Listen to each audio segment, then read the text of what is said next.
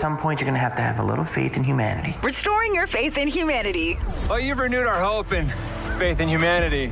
Here's Brew with all the feels. All right, getting you some good news on your Thursday. A Florida tween last week, 12 years old, Austin McMillan, he rescued his behavioral therapist who passed out while seeing how long he could hold his breath underwater. So the incident was actually captured on surveillance video. It shows the kid pulling his behavioral therapist to safety and performing CPR and saving his life. I mean, this kid's a hero. And he says the technique learned it from his favorite show, Stranger Things.